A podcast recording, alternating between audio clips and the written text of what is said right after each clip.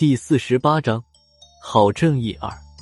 白狼见无法咬断黄然的手臂，索性跳起来，摇头一甩，竟然将体重不次于孙胖子的黄然甩了出去，重重摔出去十多米远的黄然，这次是彻底的站不起来了。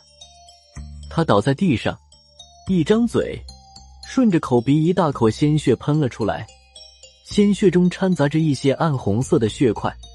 看样子这次黄然是伤了内脏，之后他无力的咳嗽几声，便一动不动的瘫在地上。见黄然差不多要交代了，郝文明有些急眼了，他在地上又抱起了一块钟乳石，两只手将钟乳石扛在肩头，快速的向白狼冲过去。白狼有了警觉，没等郝文明过来，他已经迎着郝文明向他扑过去。这时。我也冲到了郝主任的身边，不能眼看着自家主任横死，我握着短剑迎着白狼斜着刺了过去。白狼在空中竟然还能一缩脖子，反嘴朝我的短剑咬去。这一下给郝文明创造了机会。白狼的獠牙已经触碰到短剑的剑颚吞口。就在这时候，郝主任举着钟乳石块对准狼头猛砸下去，砰！这一下子直接将已经窜到半空的白狼重新砸到地上。白狼落地之后，只是晃了下脑袋，盯着我和郝文明低吼了几声。最后，他的目光落在我手中的短剑上，可能是认出来我手上的短剑和插在他肩头的是同一种短剑。我也纳闷肩膀上的东西，他是怎么看到的？白狼察觉到了危险，对着我一个劲儿的呲牙。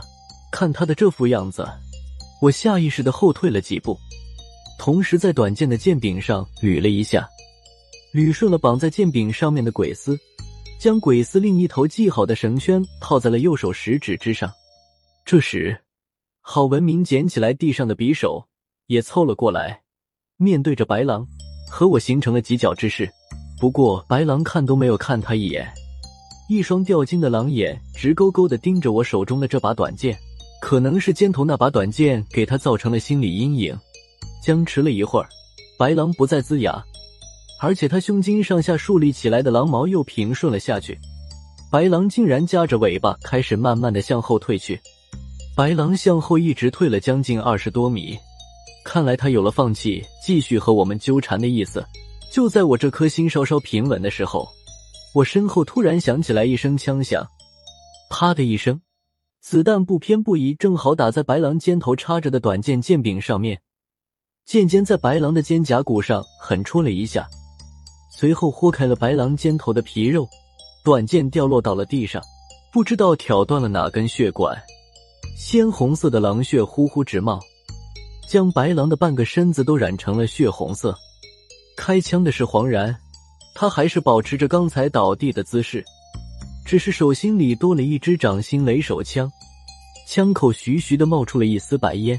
这种手枪一次只能装填两发子弹，虽然还能再发射一次，但是现在打在白狼的身上也没什么意义了。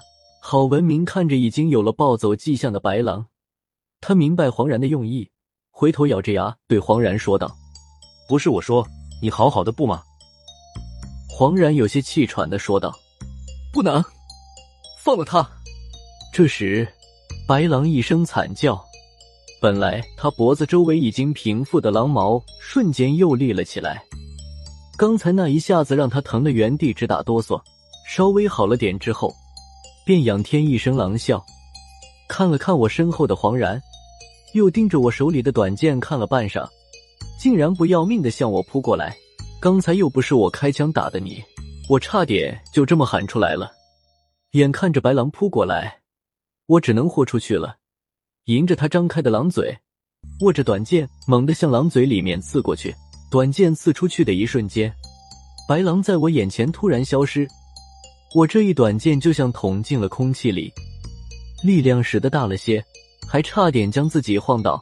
看到白狼消失的瞬间，我就明白过来，朝郝文明大声喊道：“他冲黄然去了。”和我所料的一样。白狼瞬间出现在距离黄然三五米外的地方，他狂叫了一声，纵身朝黄然扑过去。黄然慌乱之中，用手臂挡了一下，白狼就是咬住了他的胳膊。不过黄然带着特制的护腕，虽然白狼的牙齿咬得咯吱咯吱直响，但还是无法将黄然的手臂咬断。